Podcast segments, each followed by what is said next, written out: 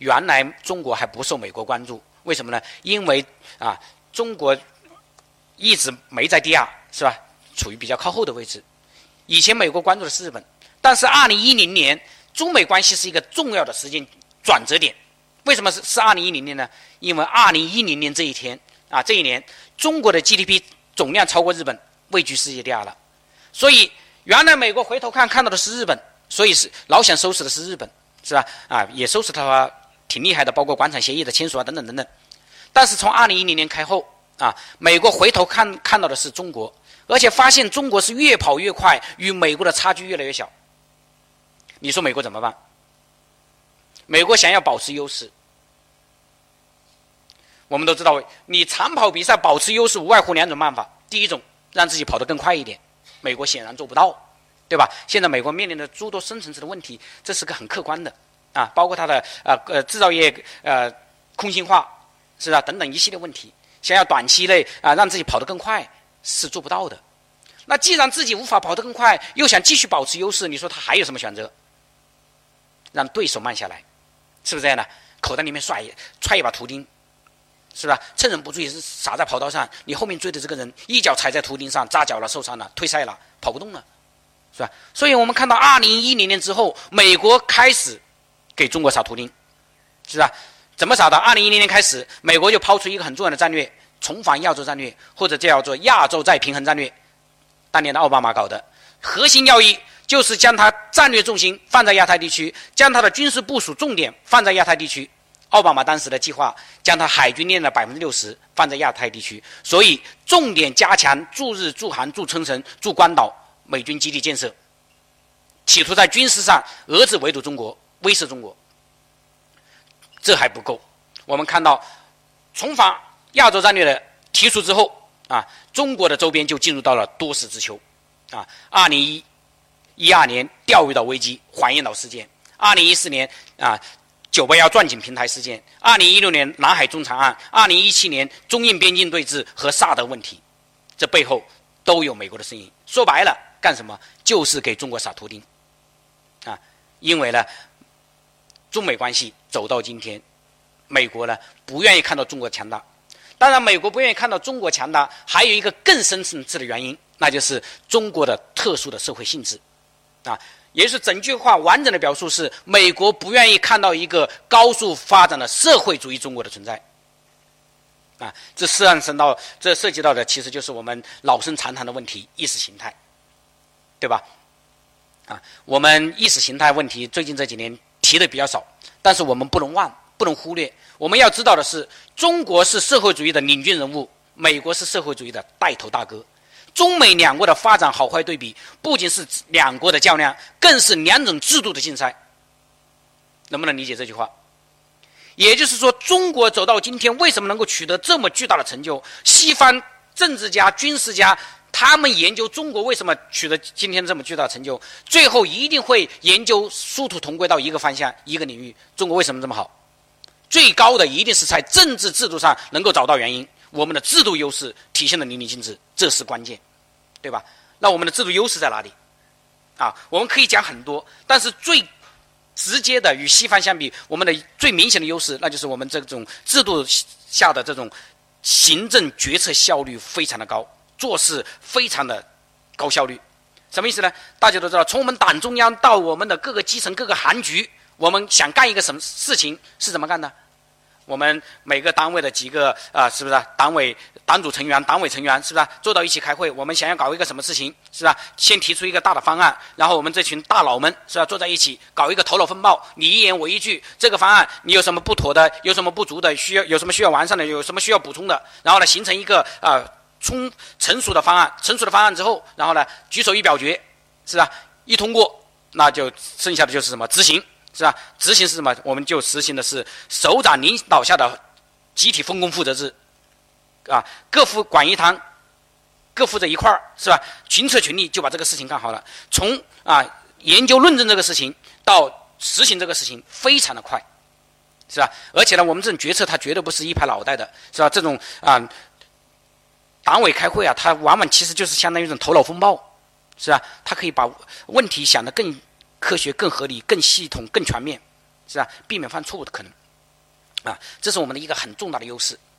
去年呢，这个网上有一个视频在西方引发热议，一个什么视频呢？呃，一个不到两分钟的视频，拍摄的就是啊，北京的一条主干道上一个过街天桥年久失修，北京政府呢准备啊在旁边撤一个建一个新桥，把旧桥撤掉，整个从拆桥到建桥啊用了多久呢？不到二十四个小时，啊，不到二十四个小时啊，旧的桥拆了，新的桥建好了。西方人觉得这怎么可能呢？这简直是奇迹啊！因为在他们的认知里面，拆一个桥建一个桥，怎么也得要几个月吧？是吧？这就是我们的这种优势啊！所以中国为什么越实力越来越强，反而面临的压力越越来越多啊？我想关键原因呢，就是不希望我们强大的国家还是客观存在的，啊，甚至还是比较普遍的。啊，这个问题呢也值得我们关注啊。所以我们的国家安全呢，这个形势和问题啊，发生了一些新的变化啊。这是第一个形成背景。第二个啊，我们的形成背景呢，那就是我们的总体国家安全观呢，它有着先进的理论基础啊，思想基础。那我们的理论基础、思想基础在哪里啊？我想总体安全观的提出，主要来自以下几个几个方面。第一个就是中国传统文化中的思维。与谋安，我们中国啊，作为四大文明古国，能够走到今天，一直延续没有中断啊，历史文化没有中断，原因很多，最关键的一条，那就是我们中华民族融入血液、融入基因的这种忧患意识啊，与生俱来，我们每个人这种忧患意识、危机意识啊，对个人、对家庭来讲，也是体现的淋漓尽致啊。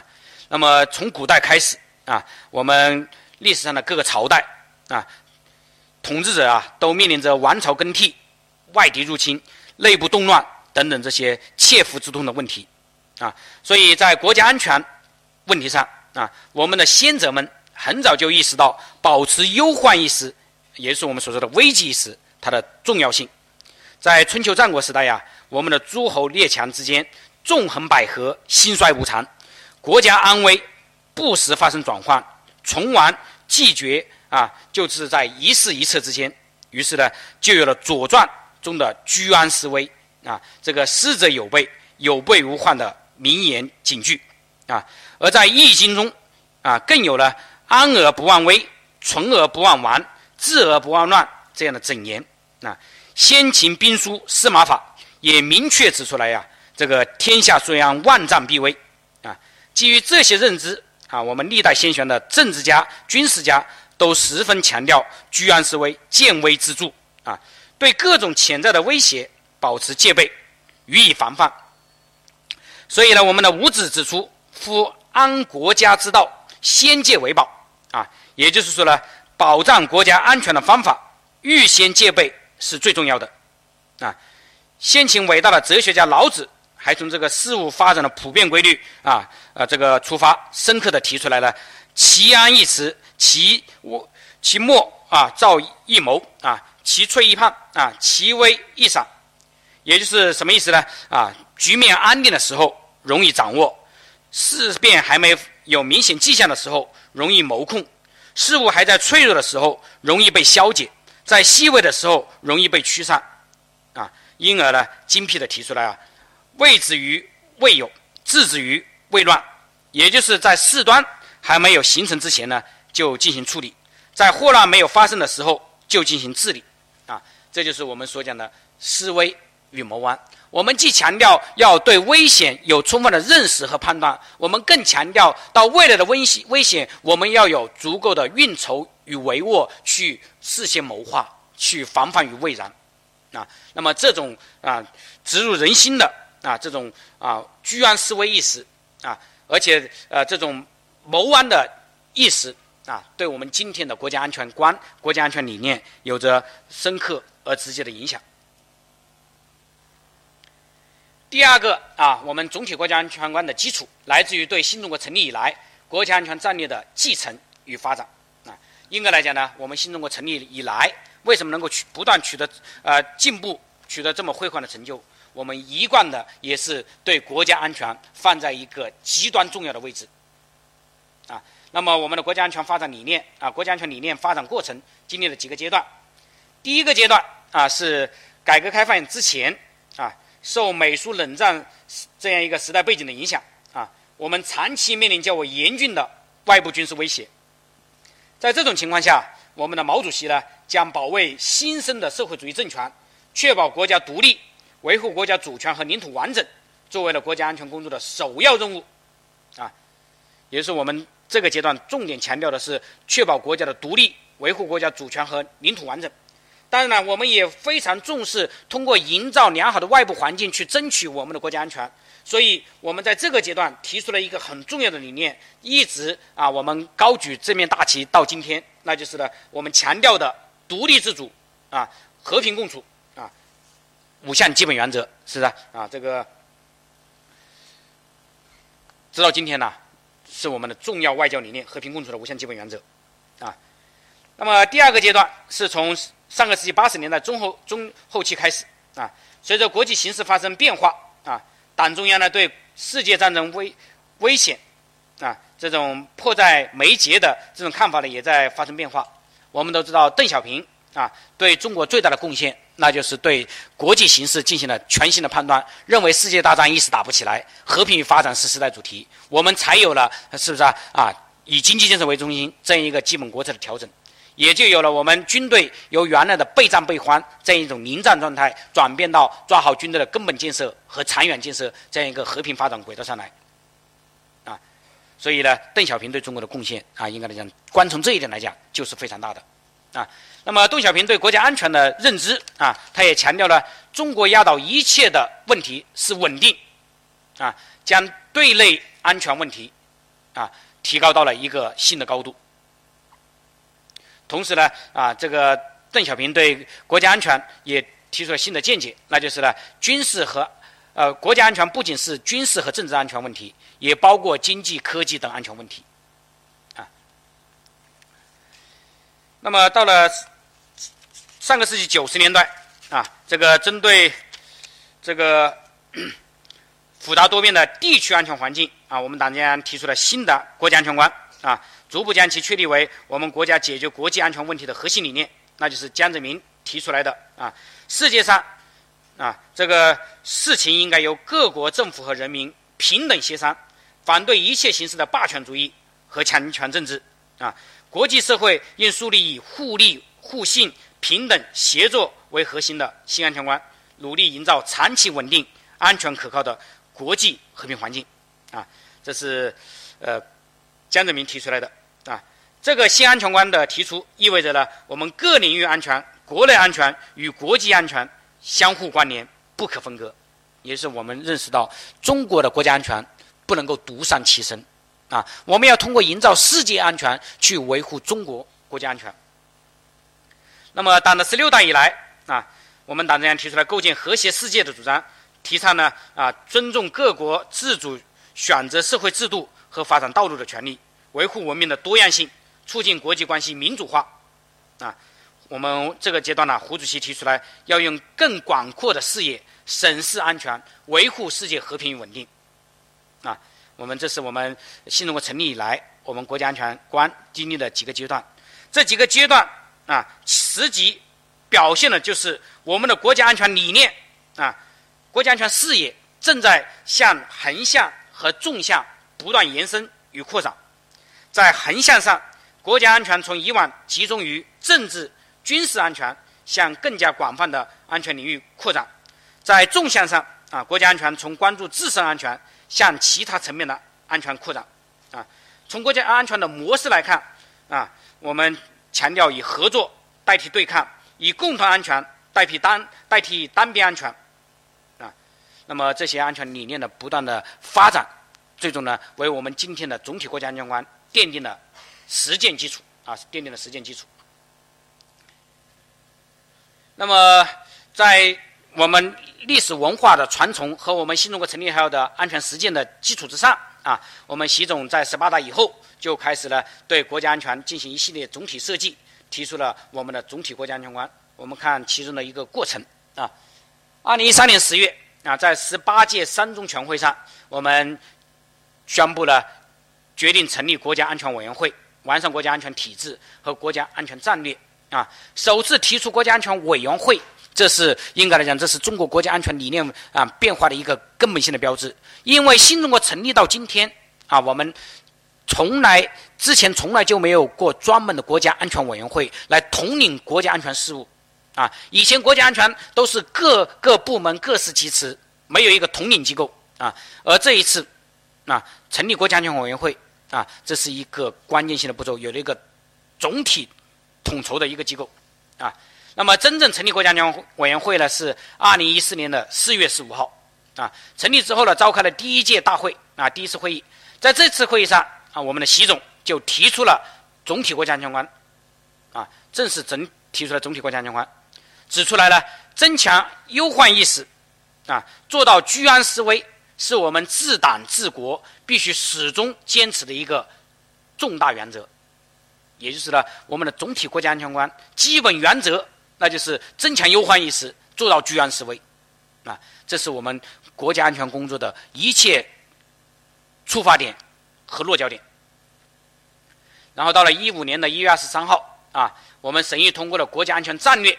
啊，强调了啊，必须毫不动摇地坚持啊，中国共产党对国家安全工作的绝对领导，坚持集中统一、高效权威的国家啊安全工作领导体制。啊，在战略层面上啊，我们有了这样一个国家安全战略纲要，是啊，怎么维护国家安全，我们有了一个基本指针。啊，到了二零一五年的七月一号啊，我们正式审议通过了《中华人民共和国国家安全法》。啊，在维护国家安全方面，我们有了一个根本大法，我们有了一个基本的法律依据。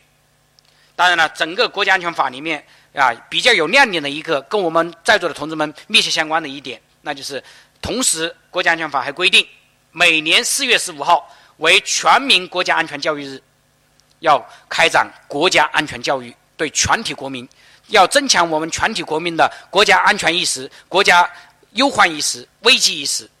是吧？然后呢，将这种意识转化为啊，维护国家安全的职责与行动。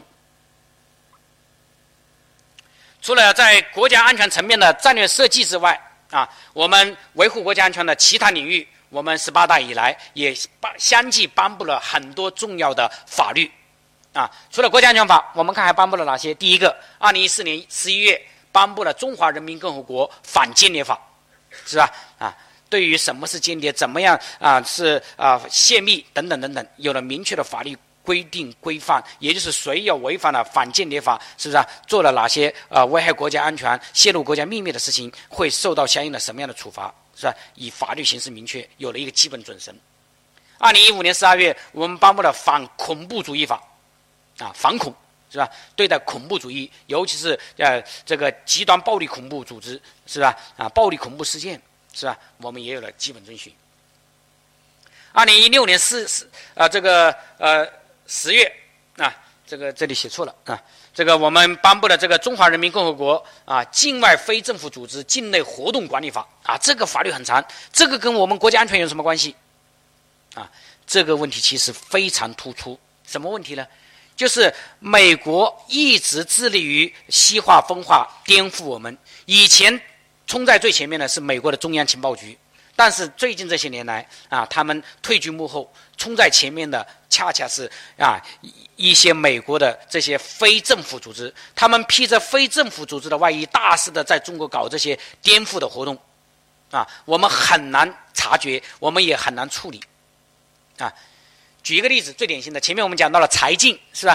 拍的那个纪录片叫做啊《穹顶之下》，大家如果看那段纪录片，最后他有一段明谢。在这个明谢的单位里面，什么民主基金会、福特基金会赫然在列，啊，而美国的这些民主基金会、福特基金会等等，就是颠覆中国政府的这些境外非政非境境外组织的典型代表。他们不仅是啊资助了财经，啊，中国的这些所谓的民主人士都在他们的资助范围，啊，这个美国的这个民主基金会，它的网站上。公布对世界民主推进啊的这些资资金扶助扶持。二零一八年，啊，提供资金最多的国家是中国，给中国的所有民主人士总共提供了六百多亿美啊六百多万美元的资资金支持，啊六百多万美元，这个数据可能这个数字可能不大，这是拉得上台面的，他们敢在网上公布的，还有好多是拉不上台面的，不敢在网上公布的，是吧？这个数据大大家都在网上都可以找得到。另外一个啊，我们可以看到美国的民主基金会在乱港过程中扮演着也是极其不光彩的角色。从这个占领中环到今年的这个乱港，每一次乱港之前啊，美国的民主基金会都是有动作的。最典型的就是像陈凡安生啊等等这帮人啊，二零一四年的四月和今年的四月是吧，都在事件爆发之前，他们都是先去啊美国的民主基金会拜了码头的，在民主基金会做演讲，演讲完了之后，在民主基金会的支持下，然后呢就开展这样的活动，啊，所以我们面对这样的问题。我们就颁布了这个啊，境外非政府组织境内活动管理办法，也是你这些境外的非政府组织，你到中国来开展活动，必须要报备，必须要申请。你要不申请不报备，我就可以把你作为非法组织予以取缔。啊，这个问题应该来讲，从一六年啊开始啊，这个效果已经得到了一定的显现。啊，但是咱们这部法律说实在的，还是触角伸不到香港。啊，触角伸不到香港啊，这个还是一个现实的问题啊。然后呢，二零一一年、二零一六年十一月啊，我们还颁布了一个网络安全法啊，这个对于网络治理呀，也是一个呃问题。为什么呢？啊，也是一个积极的、重要的法律。为什么这么讲？大家如果上网都会看到啊，互联网上弘扬正能量的很快被淹没了，而负能量的却。不断的涌现，是啊，互联网上的言论呢，很多甚至是触目惊心的。大家觉得在网络上没有人知道你是谁，所以大放厥词，大呃这个呃什么都敢说，什么都敢讲，反党反社会的言论大行其道，是不是啊？啊，我们网络安全法的制定就是想告诉大家，你在网络上虽说是匿名的，虽说可能有些人不知道你是谁，但是。你一样也要对你的言行负责，你一样要管好自己的嘴，一定一样也要注意言行啊，不要违反国家安全啊。所以啊，我们看整个十八大以来啊，我们在重视国家安全方面啊，顶层设计到战略纲要啊，到这个法律支撑啊，我们可以讲呢是一个全面而完整的这样一个体系和过程啊。这是我我们的第一个问题。啊，这个呃，国国家安全观的形成背景啊，一个是安全形势的变化，一个是我们的安全理念的历史继承，另外一个我们安全理念的这个实现实实践。啊，接着我们看第二个问题：系统把握总体国家安全观的内涵与意义。啊，那么在讲内涵和意义之前，我们来看看什么是总体国家安全观。啊，所谓的总体国家安全观，那就是呢，国家安全工作。啊，应当坚持总体国家安全观，必须坚持国家利益至上，以人民安全为宗旨，以政治安全为根本，以经济安全为基础，以军事文化啊社会安全为保障，以促进国际安全为依托啊，维护各领域国家安全，构建啊国家安全体系，走有走中国特色国家安全道路啊。那么这一个国家安全总体国家安全观啊，这个概念很长。啊，我们需要把握住几个重点，啊，比如说第一个啊，以国家利益至上；第二个，人民安全为宗旨，政治安全为根本，经济安全为基础，啊，另外呢，啊，这个走有中国特色的安全道路等等等等，啊，这个我就我在这里呢不不去做详细介绍，我们来具整体把握，啊，我想呢，我们的总体国家安全观无外乎解决两个问题，第一个顶层设计，我们中国的国家安全到底怎么找，怎么搞？一句话概括：走有中国特色的安全道路，啊，就是我们走一条什么样的安全道路来维护国家安全，叫做有中国特色，啊。那么具体来讲，我们怎么体现中国特色？第一个，我们要坚持统筹发展和安全两件大事儿，也是我们要统筹协调安全问题和发展问题。什么意思呢？安全和发展是国家发展建设的两个。重要方向，我们不能顾此失彼，我们不能一条腿长一条腿短，这个有着深厚的历史教训可讲的。为什么呢？我们知道历史上有多少国家啊，有多少国家由于啊只发展经济，不注重安全，而被外族入侵，最后呢消失在了历史长河之中。我们也知道有很多的国家只讲安全，不顾经济，不顾老百姓的死活，最后呢也是一样的灰飞烟灭。最典型的，我们的苏联老大哥。是啊，当年只顾着跟美国搞军备竞赛，只要着只顾着要坦克、要大炮，不要黄油、不要面包，是吧？导致国内矛盾激化。所以，怎么样统筹协调安全问题，需要我们通盘考虑。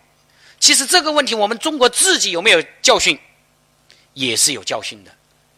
什么教训？改革开放最初是吧？我们提出来以经济建设为中心，由于多年的贫穷。是吧？我们对于富裕的渴望，所以我们啊提出以经济建设为中心之后，我们更加重要的一个理念是什么？啊，我们强调的就是什么？对我们军队提出的要求是希望我们军队继续艰苦奋斗过苦日子，啊，继续艰苦奋斗过苦日子，部队要忍耐，要服从服务于国家经济建设大局。最终的结果是什么？国家把力量和资源全部投在经济建设中，而忽略了我们的国防军队建设。我们军队从八十年代、九十年代基本上处于一个维持的状态，啊，处于维持的状态。这个维持就是能够正常运转。你想干点什么事情，那是比较难的。最典型的啊，军费投入不足带来什么问题呢？我们的军人工资待遇比较低，军人工资待遇一低，社会地位就低，对吧？最典型的，我们在七十八十年代之前备战备荒年代，我们社会上有一句顺口溜是这么讲的，叫做“解放军叔叔好”。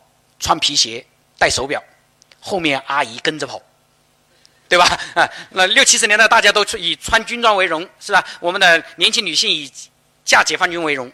但是到了八九十年代，对吧？军军人工资福利待遇上不去，在部队里面研究飞机导弹的，比是比不上在部队卖茶叶蛋的，对吧？那军人就无法安心服役啊！有人说你们军人就应该牺牲奉献，工资低点怎么了？我觉得也没怎么，是吧？我作为一个军人，让我牺牲奉献，维持比较低的工资水平，我没问题啊。但是我也要成家立业啊。我一个人牺牲奉献，但是我现在有老婆孩子啊，也不能让他跟着我一起吃苦吧。所以啊，很多军人无法安心服役，导致部队优不留不住优秀人才。那么军队的现代化那也就无从谈起。这是一个。另外一个，你处于维持经经费是吧？维持状态，经费投入比较低，武器装备发展比较缓慢。八九十年代啊，可以讲世界信息化浪潮日新月异，很多国家开始走信息化的发展道路，而我们依然武器装备处于机械化战争的最初阶段。我们到了九十年代，我们的飞机坦克依然是什么？我们的五九坦克、歼六、歼七飞机，以他们为主。而这个时候，你我们再来看其他国家是什么状态？是吧？美军我们就不讲了。到了九十年代，是吧？两场战争终于让我们清醒了。第一场战争是什么？九一年的海湾战争。我们我们终于知道了，现代战争是这么打的：天上卫星啊，制导；空中侦察、卫星侦察，是不是啊？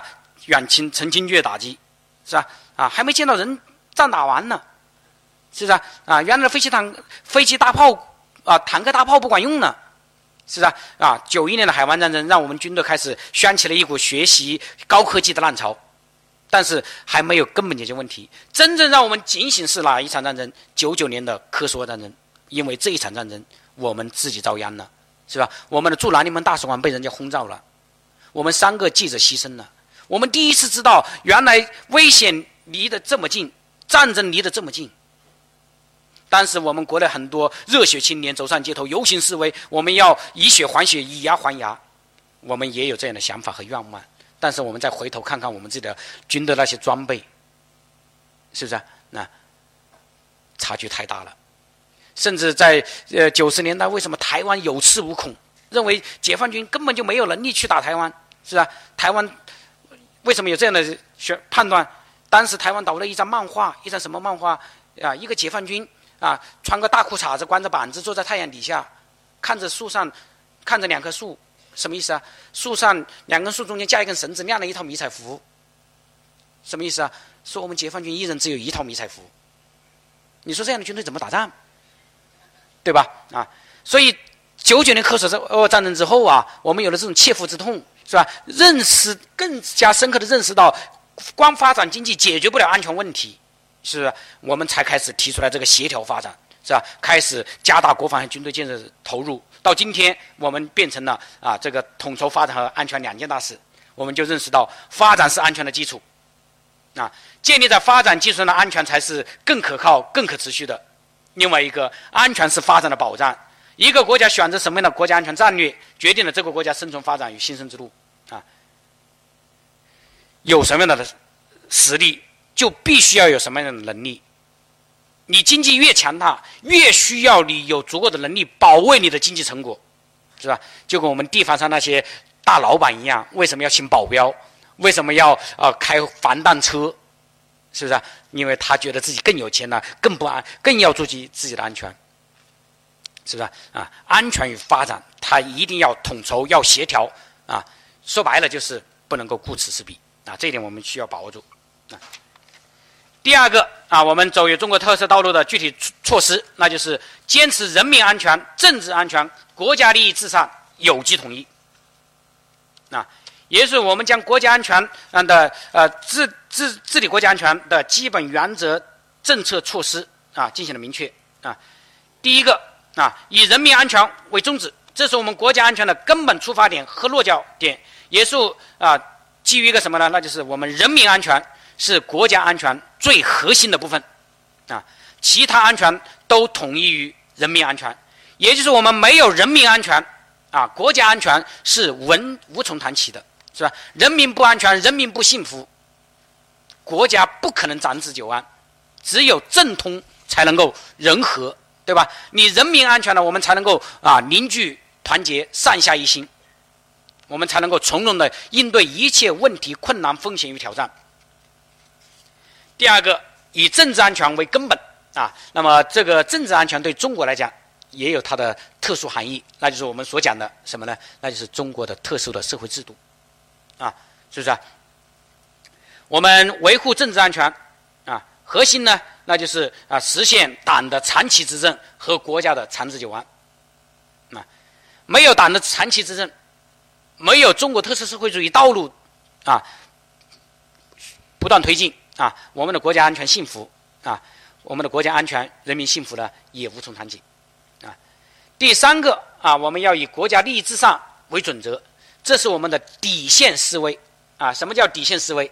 那就是我们一切国家安全的落脚点和出发点，就是建立在我们的国家利益是否得到维护、是否得到保障这样一个根本基础上。国家利益没有保障，你的国家安全有什么意义？啊，它是一个空中楼阁，是吧？这是一个底线问题。